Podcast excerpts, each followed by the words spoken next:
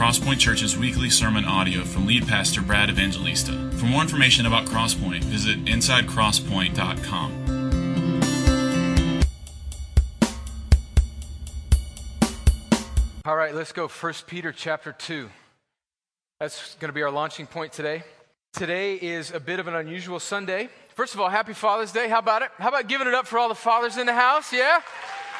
Yeah. You know, as I was driving out here, Jennifer and I come to church separately because I get here a little earlier. And so she then brings up the rear. I take the two oldest, she takes the two youngest. Uh, and I'm just so thankful. I, I know it's Father's Day, but I mean, I just am so thankful for my wife and for mothers. And I mean, I'm a father because she carried four people inside of her. And um, she's working in the nursery today. Uh, and um, I don't know, I just want to throw that out there. I, I, I love my wife. I love my wife. Um, where was I going? I can't remember. All right, anyway, here's what we're doing today. So, happy Father's Day. I love my wife. Okay, put that in there. We just finished a series of messages uh, straight out of the book of Colossians.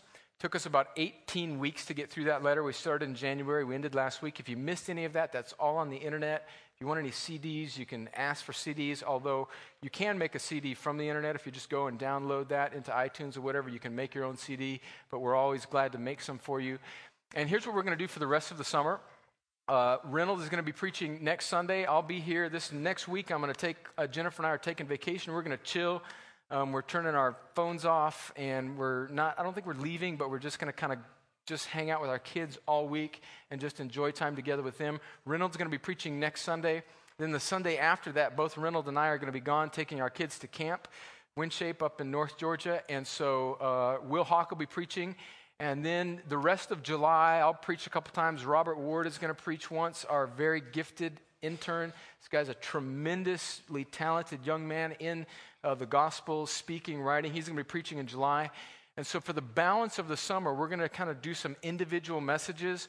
I'm going to kind of fill in the blanks. I'm going to talk about a few, a couple topical things that I want to, I want to uh, do. We might even do a couple little one or two Sunday sermon series from small books in the Old Testament, like Obadiah. You ever heard anybody preach through the book of Obadiah? We might do it. Take one Sunday. It's just one chapter. And then Nahum, which is a great uh, Old Testament book about the wrath and righteousness of God. And so, how many times do you hear Nahum preached? And so, we may do that here for a couple of these Sundays. And we're anticipating uh, probably early to mid August that we'll be moving into our new building. And so, we're not going to start any new series on a book of the Bible until then. Today, I want to do something that's really unusual for us, but I think is very, very necessary. And that is, I'm going to just kind of share with you my heart. Now, if you're visiting with us or if you're part of Crosspoint, I just want to reiterate the fact how passionately we believe in the centrality of the Word of God, the centrality of the Bible, and we believe in what is called expositional preaching. That means that we take books of the Bible or passages of the Bible, and we want our messages on Sunday morning to be from the scriptures. And, and by that, we want to expose the text. That's what expositional preaching means. It means that the point of the message is the point of the passage. And we want to spend a vast majority of our time doing that type of preaching as opposed to topical preaching where you kind of start with an idea and then you try and gather scriptures around it. At times, that type of preaching can be valuable for a church, and we do that occasionally, like we're going to do today. But a steady diet of that is potentially very, very dangerous because it relies on the wisdom of a man rather than the wisdom of the inerrant, infallible Word of God that's been breathed out by God. So today I'm going to do that type of preaching, and I'm going to kind of do more of a just a, a, a, sh- a, sharing from my heart about our move. I've been thinking and praying a lot about uh, what life is going to look like at Pros- Crosspoint as we move into town, into a new building. And uh, I felt like it would be good on this Sunday, after we finished our Colossians series, for me to kind of take a break and just share with you from my heart about some things that I'm concerned about, encouraged about, uh, thinking about, wanting you to know from my heart so that we can all kind of be on the same sheet of music, all right?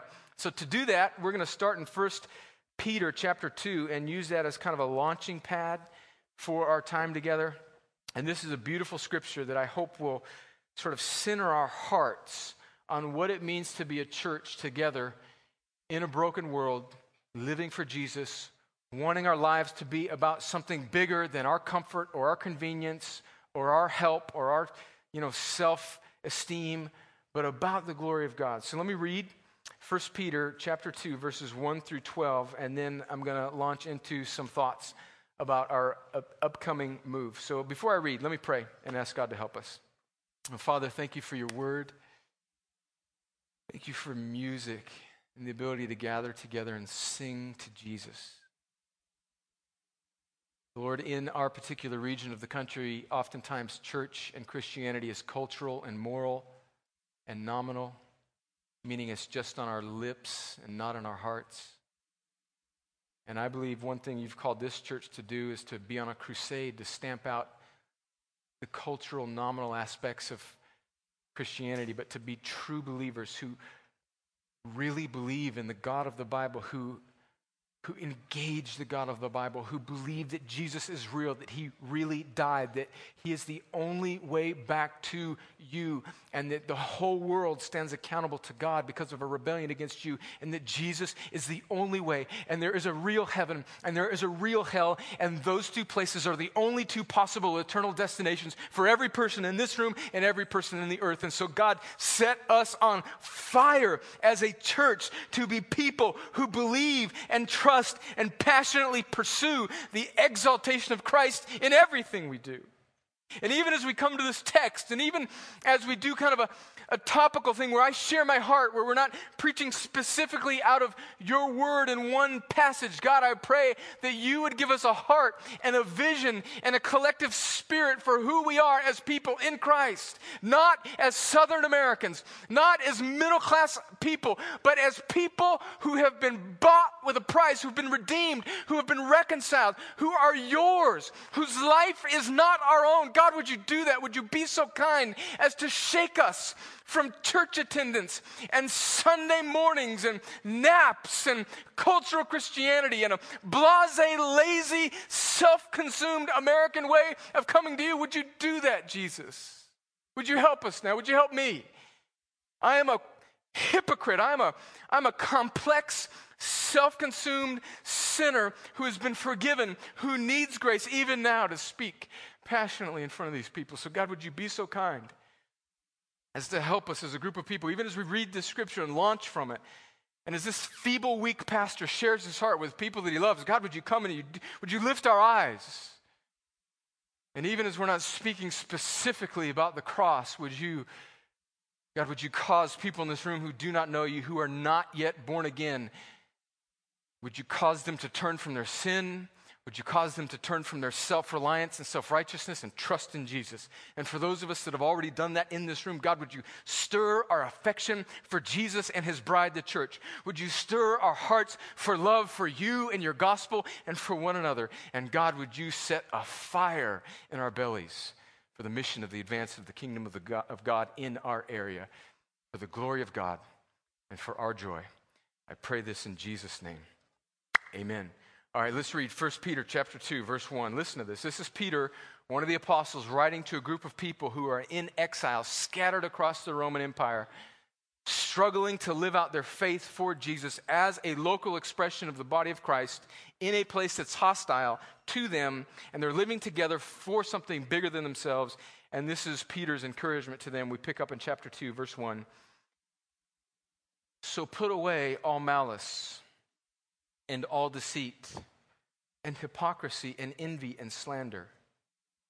Like newborn infants, long for the pure spiritual milk, that by it you may grow up to salvation, if indeed you have tasted that the Lord is good. As you come to him, a living stone rejected by men in the sight of God, chosen and precious you yourselves, like living stones, are being built up as a spiritual house to be a holy priesthood, to offer spiritual sacrifices acceptable to God through Jesus Christ.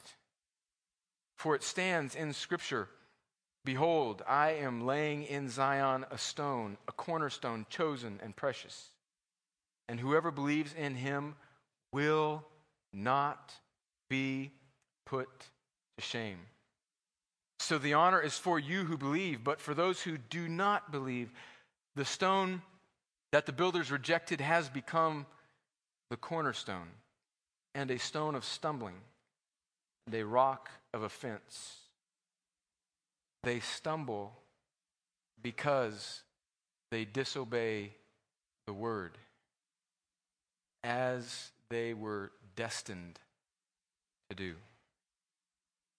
But you are a chosen race, a royal priesthood, a holy nation, a people for his own possession, that you may proclaim the excellencies of him who called you out of darkness into his marvelous light. Once you were not a people, but now you are God's people. Once you had not received mercy, but now you have received mercy. Beloved, I urge you as sojourners and exiles to abstain from the passions of the flesh, which wage war against your soul. Keep your conduct among the Gentiles honorable, so that when they speak against you as evil doers, they may see your good deeds and glorify God on the day of visitation. This passage is telling us a couple things. Number one, that Christ has rescued us and ransomed us from a rebellious and hostile world. Secondly, that he has called us to live together as a group of people in a way that goes beyond our life here on this earth. That the reason that Christ has saved us and made us into a church is not so that we would have a successful life or not so that a business executive can learn some leadership principles or so that, so that uh, some of us can have anger management control techniques, but so that we together, as a group of people for his possession, might proclaim the excellencies of Jesus, who called us out of self reliance and darkness and sin and death and into the proclamation collectively as a group of people. So then, he urges us, beloved sojourners, live and do life together in this way. And so, I want to share with you some thoughts. I'm going to talk about the change that we have coming up.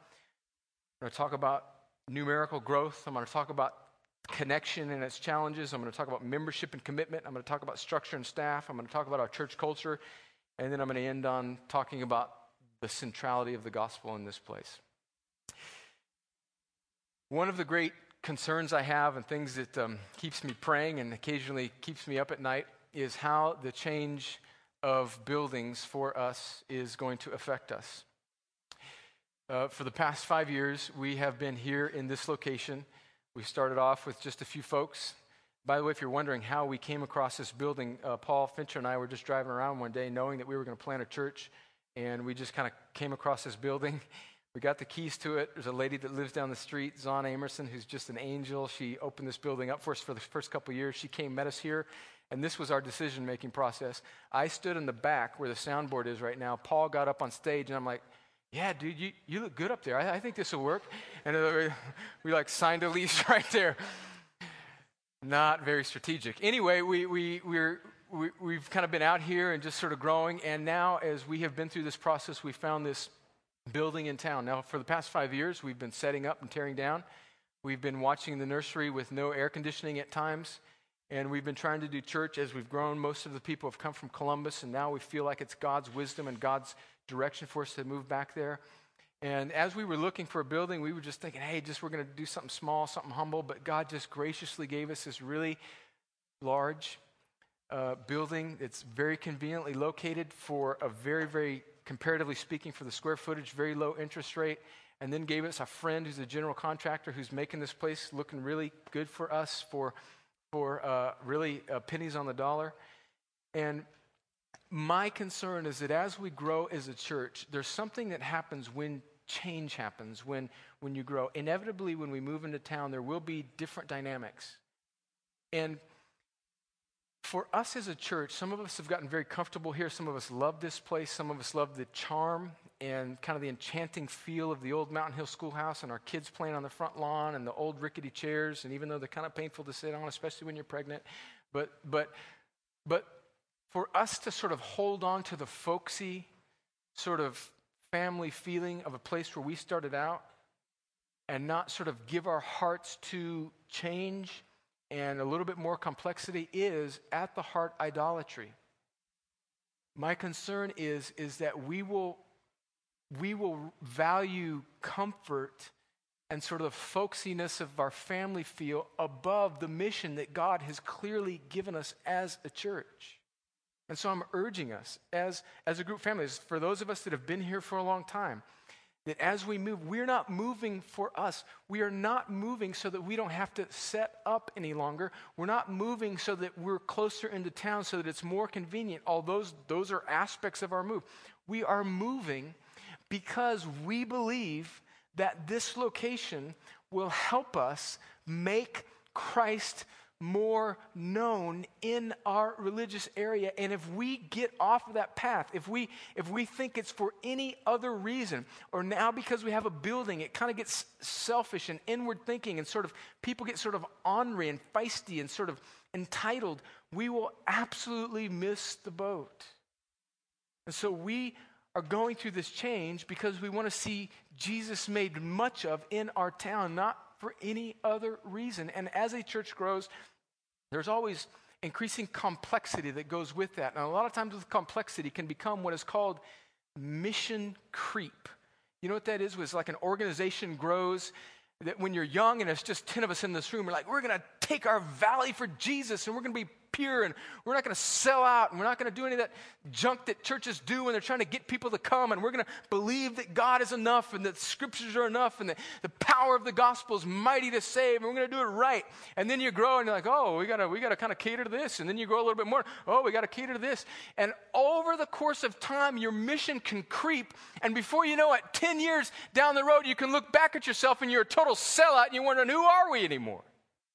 We have to be careful. I'm going to talk about this in a moment at the end. That what unites us is the power of the gospel, the simplicity that is in Christ, the belief, the faith that we, as pardoned rebels, believe that the Bible is true. And we live in a religious, lost city that needs to hear not about Southern Baptist, Pentecostal, Methodist, church on every corner, Presbyterian, that, this, what are you, where do you go? They need Jesus. They don't need church culture. They don't need comfortable seats. They don't need projectors, although we're going to have one. They don't need that stuff. They need Christ alone. They need the power and the simplicity of the sufficiency of the scriptures and the power of the Holy Spirit to, to save them and rescue them. So I urge us, as Peter said, as sojourners. We are sojourners. That is that means that this world is not our home. This building is not our home. Jennifer and I just moved into a new house a couple months ago and we love it, man. We wake up every morning, the birds are singing. It's out in the country. There's some horses over there that aren't ours, by the way, but they're the best type of horses, the horses you can look at, but you don't have to feed. And we get up and we look out our window at these horses. We're like, oh, this is awesome. But every now and again, I have to remind myself this, this earth is not my home. This house that God has been so gracious to give us is, is fleeting. It's like grass that withers. It's a vapor. My house, my life, my everything, this church, my ministry, boom, it's gone. We are exiles. We're pilgrims here. We're living as people who are eternal beings. Everybody in this room is eternal, is immortal, and the only destination is either heaven or hell. So we have to make these 80 years that God gives us as lives that point towards that which lasts forever not that which fades away. Says we have stuff and we're going to have stuff. A couple weeks ago, we talked about all the stuff we're buying. Let's have the discipline and the tenacity and the purity of heart to realize that it's a, not a building or a technology or a seat or a location or a convenience, but it's Christ. about numerical growth.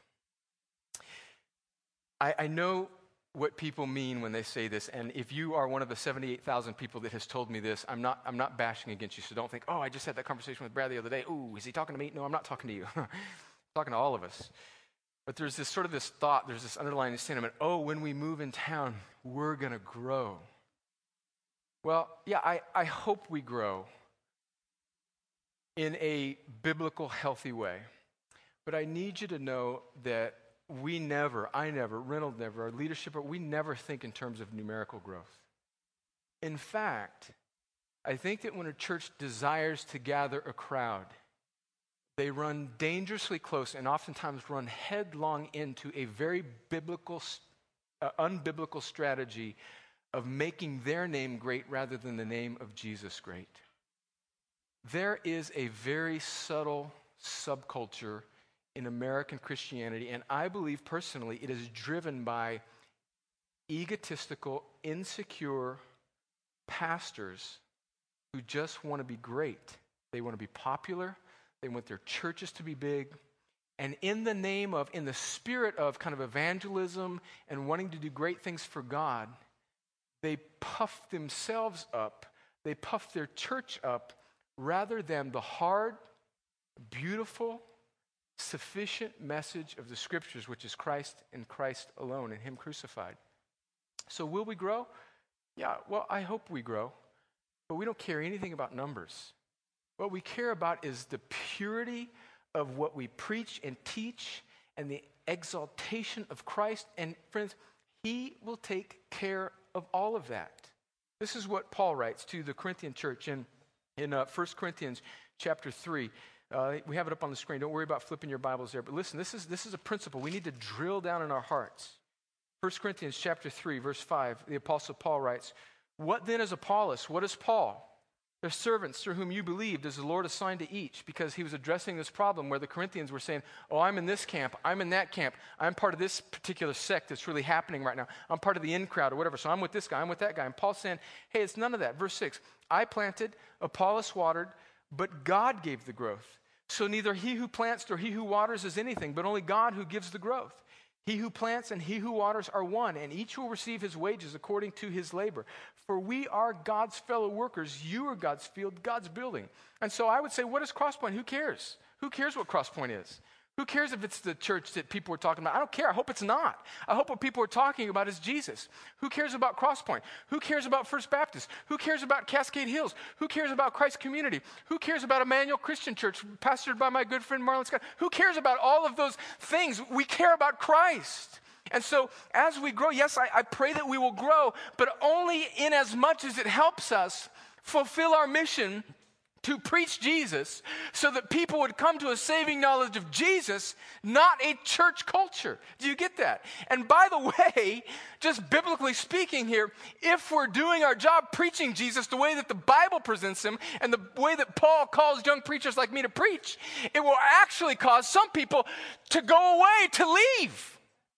Listen to this. Listen to this. This is good. I love these type of passages. Second Corinthians, one book over, chapter 2, listen to this. Verse 14, 2 Corinthians 2, verse 14. If you're writing down, we'll have it all on the internet uh, early this week, by the way, if you, if you don't want to write down notes. 2 Corinthians 2, verse 14. But thanks be to God, who in Christ always leads us in triumphal procession and through us spreads the fragrance of the knowledge of Him everywhere. For we are the aroma of Christ to God among those who are being saved and among those who are perishing. To one, a fragrance from death to death, to the other, a fragrance from life to life. So if you're faithful to the book, if you're preaching Jesus, to some people, it's going to smell like death and they're going to be repelled by it, they're going to be offended by it, and they're going to go run somewhere else. But to those who are being saved, it is the aroma of life. And it is not our business. It is the business alone of a sovereign God who determines that. Our business is to be faithful to the text, to preach Jesus and not ourselves, to not get caught up in silly, self absorbed pragmatism, to draw, try and draw people through man centered methods. Our task is to preach Christ, and the sovereign God of the universe takes care of drawing men to himself. To some people, it will repel, to others, it will attract them to life, and that is God's business, not ours. And then Paul says, Who, who is sufficient for these things? For we are not like so many peddlers of God's word, and that's what a lot of churches do. They peddle God's word and frame it in such a way to gear it towards the consumer so that they will latch on. And I'm not bashing against an evangelistic spirit that generally wants people to come to Christ.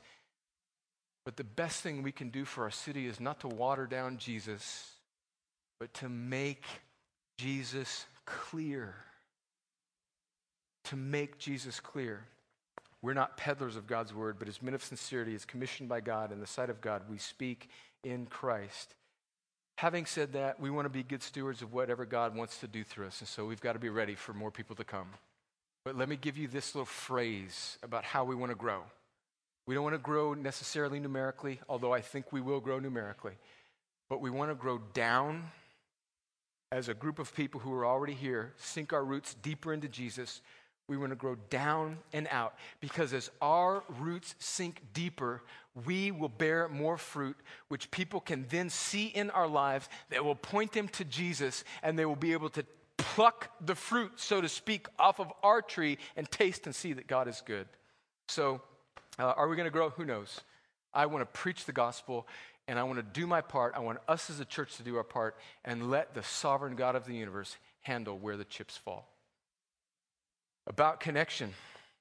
Um, one of the great challenges that I think, and one of the lacks, if I could be quite honest and just confess to you here, one of the real um, challenges that I have noticed in my life as a pastor is I'm very comfortable um, spending time dwelling on texts and reading the Bible and seeing how it applies to us. And I'm very comfortable preaching. That's what I love to do. I think that's my primary gift is exhortation and, and the gift of preaching. But as we've grown as a church, probably one of the areas that I have lacked as a leader is kind of helping us come up with wise organic systems whereby people could connect and encouraging you and leading you in a way to helping you realize that that is very important as a church grows. And so I want to encourage you. First of all, I want to confess my lack of leadership in that area. But now I want to encourage us to make, make connection. If Crosspoint is your home, can I just urge you for a second to make make the growth and the, the connection of new people part of your mission, not just a select few. Honestly, one of the things that, that kind of frustrates me the most sometimes is when I see people that are lifelong friends or people that have known each other for a long time at Crosspoint. And on Sunday mornings, I'll just see them kind of gathered together, not really caring about, or not really. It's not that they intentionally don't care about people. I know that they do, but sometimes we just sort of get in our little thing, and Sunday mornings kind of become sort of a little gathering of people we already know and there'll be three or four, five or six visitors that are here for the first time, and they'll be kind of sitting around looking nervously, wondering, what do I do? I mean, is it, what's this place all about? Is some, you know, somebody going to say hello to me? And, and they just kind of go untouched while, while three or four pockets of people who are regulars who know everybody in the church kind of, you know, talk about whatever we talk about when we stuff our faces with donuts. And so can I, can I just encourage you? Listen, we don't talk about getting here on time much because I realize that for many of us, we're about 15, 20 minutes out in the woods. But can I just encourage you? Can I exhort you? Can I admonish you to make, make Sunday mornings not about yourself? Get here a little early. Come with the idea that you're going to try and find somebody that you don't know and that you're going to just get interested in them. Just, hey, how are you? How'd you hear about Crosspoint? What's your name? You know, you got to just help them. Just, just find their name. You don't have to prick fingers and be blood brothers. Just let's make let's kind of make this a culture of warmth and organic just engagement. Now, yeah, we need to probably do a better job of having greeting teams and all that kind of stuff. But when a church starts programming when they start trying to like mandate and legislate what is just the biblical responsibility of every Christian to get their heads on a swivel and love other people, then it's like you're trying to mandate biblical living. That's not, it doesn't work, man. We can have a program, we can send out four charts, we can get 18 lists, get a team together, do this, get a guy in charge of that, all this kind of stuff, send out emails, blah, blah, you know, am I on this Sunday? Am I not on this? Sunday? What if, just, I'm just dreaming here for a second, but what if we didn't have to do all that, all that leadership stuff and what if just every Christian was urged to get their head on a swivel and look out for the interests of other people more than their own? And they just lifted up their chin and they saw that there's somebody who they don't know. And just because they're Christians and because they love Jesus, they go and they want to connect with that person. And what if, what if that person is shy? And what if that person just gets outside of their shyness for a second, right? What if they did that? What if they did that? And what if we all just had this gracious, humble head on a swivel where we cared more about other people than we did ourselves? And what if that just ruled the day every time we gathered? What would that be? What would that be like? Selah. Somebody asked me last week what Selah means. In the Psalms, in Hebrew, there's a word occasionally that'll say Selah. It means meditate on this. What would that look like if we all got here a little early, if we all hung around a little late, and if we all just made it our mission to meet somebody we didn't know? That right there could have the capability of transforming a church culture. Yes, thank you for the Selah over there. I love it. About membership and commitment. Um, this is a passionate one of mine that as I, as a a young pastor have grown. I've realized my error in this way. We, um, when we started this church, I was kind of wimpy. I was real wimpy, in fact. And I just wanted people to come. And I just wanted you to hang around because I just, I, it was, at that point, I think it was a little bit more about my ego than it was about the, the sufficiency of Jesus. And we really soft pedaled commitment to a church and membership. But can I just tell you that as I have grown in my knowledge of the scriptures and I've grown in uh, just wisdom and maturity, the New Testament, in fact, the whole Bible, doesn't make much sense unless you realize that it's viewed in the context of a people of God who are called by God to live in such a way in commitment, radical commitment to each other, that they, in that way of living together, become an expression of the gospel in their city. And so, the Bible, especially the New Testament, makes no sense unless you realize it is written to a group of people who are members, who have committed together to be a local church. Can you find the word church membership in the New Testament? No. But you do read the New Testament where Paul writes to the Corinthians and he says, Hey, that guy that's committing sexual immorality, put him out. Put him out. Well, if there's nothing to put him out of, then what, what, there, there's a group of people who have committed to one another. And then when he writes to him again in 2 Corinthians, and he says, Hey, that guy, that same guy that I told you to put out, now he's receive him back. Receive him back into what? The little group of people that sort of informally get together on Sundays but don't commit? No, the group of people who are deciding to do life together and not to run from one another when they get offended. A group people who have committed to one another. A group of people who give their lives to something bigger than a church that can just help them, but they serve, they get in, they put their name on a list, they go through a membership class, they, they open their lives to the elders, who, by the way, will have to give an account of people that they're leading. There's a verse at the end of Hebrews, it's in Hebrews chapter 13, and it says that I, as an elder, as a pastor, will have to stand before God and give an account of you. Well, how do I know who you are if you never say, I'm one of these people? And so, listen, listen. I'm not beating you up, but if you're not a member of this local church and you're just kind of on the uh, on the fringe, then either join this one or go somewhere else, please. Because you need your soul to be accountable to elders and leaders and a group of people who know your life, who can call out sin, who can, who can encourage you when you are down, who can weep with you when you weep and, and rejoice when you rejoice. You need to join and commit and give your life to a local expression of the body of Christ. I'm not saying that you cannot be a Christian if you are not a member of a local church, but I am saying that you are an unbiblical Christian if you think you can go life sort of on the fringe of the church. And I realize when I say that that people have been hurt by church. I realize that church in our culture especially can be a jacked up mess. But the world is a jacked up mess, and that's not an excuse to not live like the Bible calls. In fact, I want to give my life to building a group of people who do it biblically and graciously and humbly for one another. Because when we move into a new building, one of the things that I want to do is have the church meet together more regularly and as a member decide collectively which direction we're going to go. And so I think one of the first things that we're going to do is, at least one Sunday night a month. We're going to gather together for a Sunday night service. We're not going to do it every Sunday night, but we're going to probably gather together and have kind of a members' meeting where we handle stuff, where we encourage people, where we where we do things, where we collectively as a group of people know who we're voting into membership, where if people are struggling with something or if there's some blatant sin that somebody's unrepentant of, that we as a church, you know, the Bible calls us to that type of holy commitment and living together. Jesus says in Matthew 18 that if there's an unrepentant brother that he, and you're confronting him, you should, two should go. And if he refuses those, then the church leaders and then before the church. But if all we do is just kind of gather loosely on the fringes together on a Sunday morning, we never have the opportunity to gather and be biblical. And so we're going to we're going to make the life of the member of the average person of Crosspoint more robust and more involved. And so I deeply, deeply, deeply want to encourage you to make that a priority in your life. The next thing about structure and staff, Reynolds mentioned it earlier, but we're going to need to grow staff.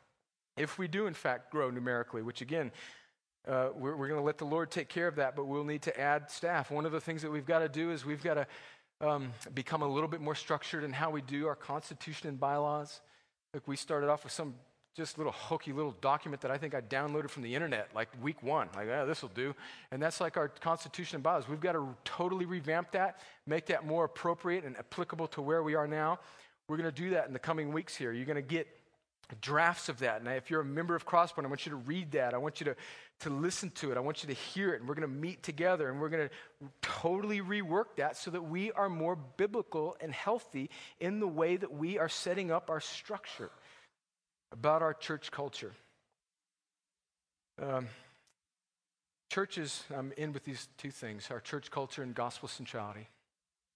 Churches oftentimes develop cultures and they get camp. They become kind of camps. Sometimes churches will focus on a particular aspect of something, and that's like their thing.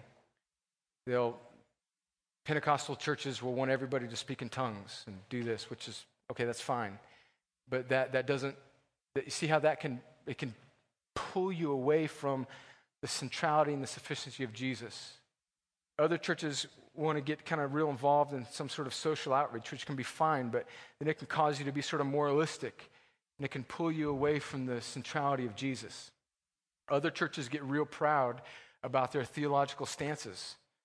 Reformed churches, and I believe me, I, I, I, am, I am in that camp. I believe I am reformed in my theology. You don't have to be, but churches that have that type of stuff, they can get real proud in their, you know, in their theological positions, and it can kind of be sort of a defensive posture where they think that they're right and everybody else is wrong. And then, and here's, I think, the bigger danger for us is that churches can be full of young people who, for the first time in their life, kind of see Jesus and realize that they need to be part of church. And then, sort of, the, the, the, the, central thing for them is that they're just, well, we're like cool and hip and we're not like everybody else. And so, the whole thing that unites them together is that they can just be not like their, their parents' generation's church, as if that's like something that we're trying to do. It's not. And so, what subtly can happen is churches can develop central themes subconsciously, whereby that is the thing that they're trying to defend, rather than calling people to engage the God of the Bible and believe in Jesus and making it a church culture where Christ is central. That's all we care about. We're not trying to be this or that or this expression of church or that expression of church. We are trying, here's my mission in life, is to get you to engage the God of the Bible because He is far bigger, He is far more gracious, He is far more holy, He is far more righteous, He is far bigger than the average American Christian realizes. And so, if we can just engage the God of the Bible and be humble and gracious, and we can read the scriptures and let the power of the Holy Spirit engage our hearts and make Christ more lovely and let our hearts burn with passion for Him, He will do what He wants to do in us, and we don't have to get caught up in what camp or what sliver or what place in the body of Christ we are because we're just Jesus followers, man. That's all we do. And so, yes, I have my positions, and you've got your positions, and we've got our things, and we've got our hobby horses. But we want to desperately be a church culture that makes the God of the Bible central to what we do. Central to what we do. And that brings me to my last point. The point of gospel centrality. 2 Corinthians chapter 5 verse 11 through 21. And this is the whole reason we're moving. I'm going to read the scripture, make a couple comments. The guys are going to come back and play a song or two, and then we'll be out of here. In case your Father's Day pot roast is burning. 2 Corinthians 5:11. We want to be a church that makes the gospel central in everything we do because it is the gospel, not a spiritual gift, not a type of music, not a doctrinal position, not a reaction against anything, but it is the gospel that is the power of God for salvation. Not a new building. It is the gospel that is the power of God for salvation. Listen to this 2 Corinthians 5, verse 11. Therefore, knowing the fear of the Lord, we persuade others. Listen to this. This is the people on mission. They haven't bought a couple devotional books at Lifeway or Sanctuary so that they can have their best life now. I mean, come on.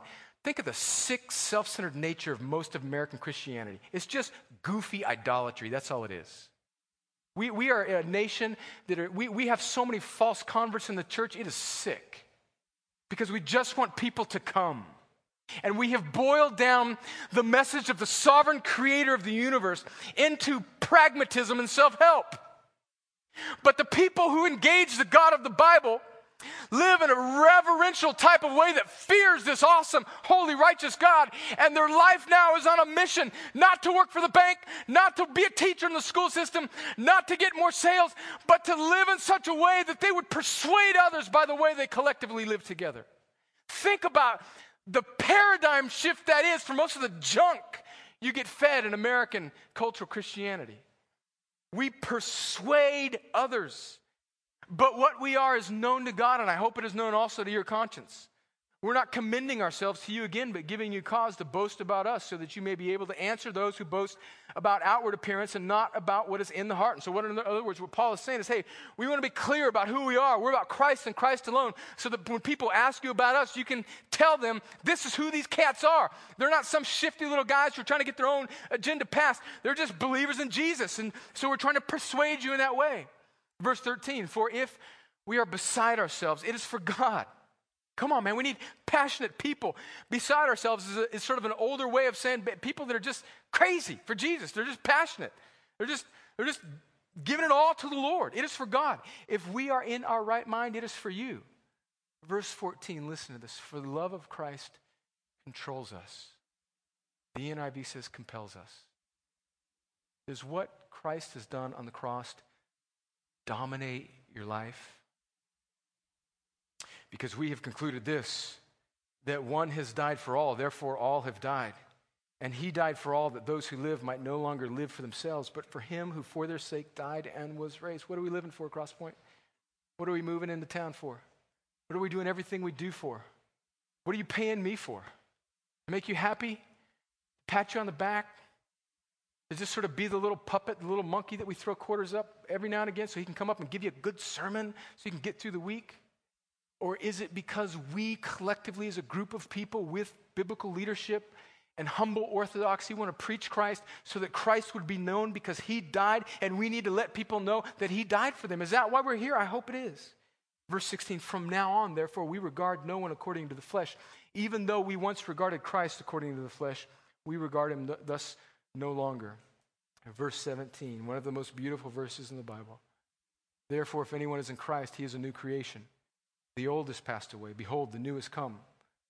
All this is from God, who through Christ reconciled us to himself and then gave us the ministry of reconciliation. That is, in Christ, God was reconciling the world to himself, not counting their trespasses against them and entrusting to us the message of reconciliation. So here's the deal Christ saved you so that you could be somebody who reconciles other people to himself, so that he wouldn't count their trespasses against him. And by the way, this is a point we need to make every time we talk about the gospel. Everybody doesn't get their sins forgiven just because they grow up in the South. Only those that repent and believe. God is angry and wrathful against human rebellion.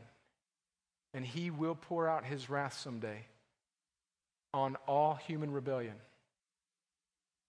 The good news of the gospel is that he poured out his wrath on Jesus on the cross so that Jesus' perfect sacrifice would absorb and satisfy his wrath and justice only for those who believe in him, who trust in him, who don't just agree that he existed, but only who, those who trust, who put the weight of their life in faith in him.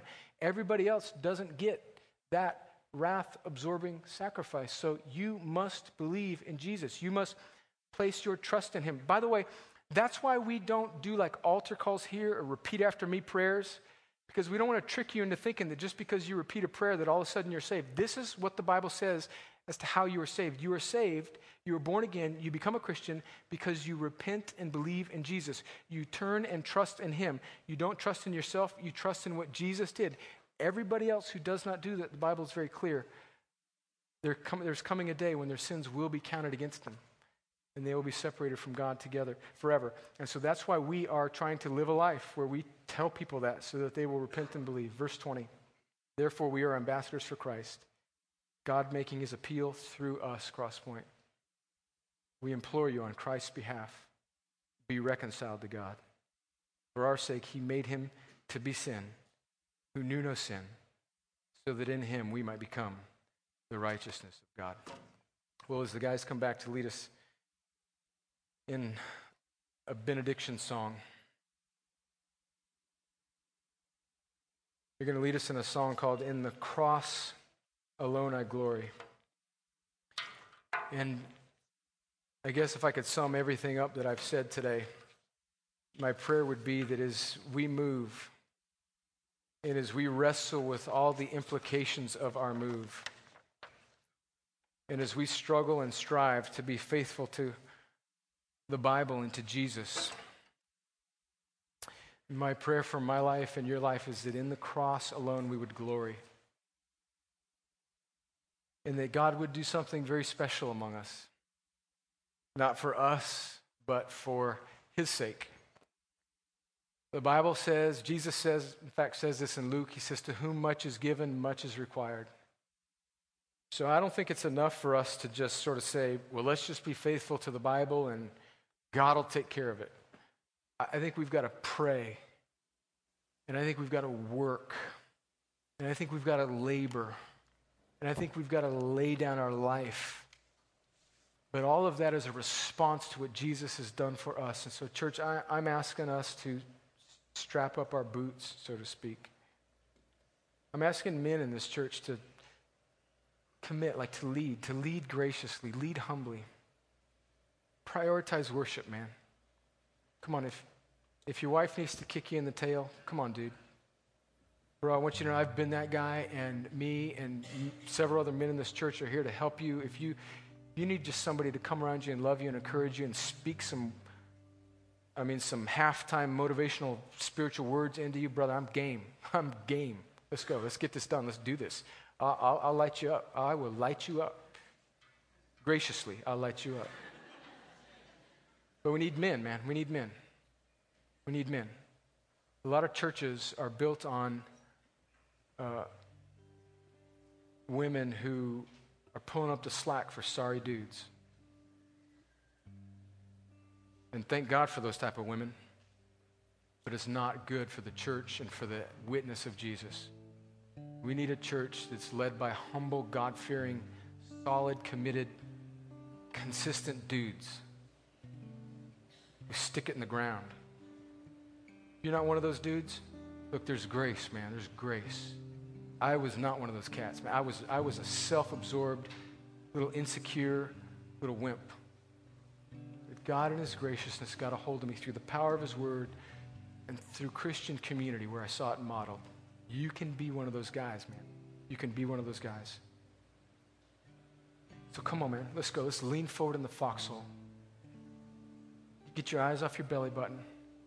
And let's be a church that just says, Christ, you alone are sufficient. And let's do this. Do this for the glory of God. Well, the guys are going to sing a song. Let me pray, and then this song will be our benediction. After this song, Polly will let us go. The Lord, as we um, As we conclude, take my words, I pray. Those that have been off base, let them fall to the ground. Those that are from you, I pray that they'd stick fast. Lord, if there's a person in this room who does not yet know Jesus, even though this, this time has been more focused on us as a church and my heart as a pastor, would you, in your kindness, cause that person to see Jesus, to savor Jesus, to trust in Jesus, to not trust in themselves, not in their own righteousness, to not be so consumed with their sin and their failure to think that they're too far away because the Bible says that your arm is not too short to save. That you are able to save to the uttermost, as Hebrews says. And so, if there's a person in here that's been hiding in religion or church attendance but doesn't truly know you, God, would you really, would you right now break through and let them know that what it means to be a Christian is to repent and believe in Jesus, and that you then you do the work. You did the work on the cross, and then you make Jesus real, and they trust in you, and they begin a life of giving themselves over to you. God, would you cause that person to be born again right now?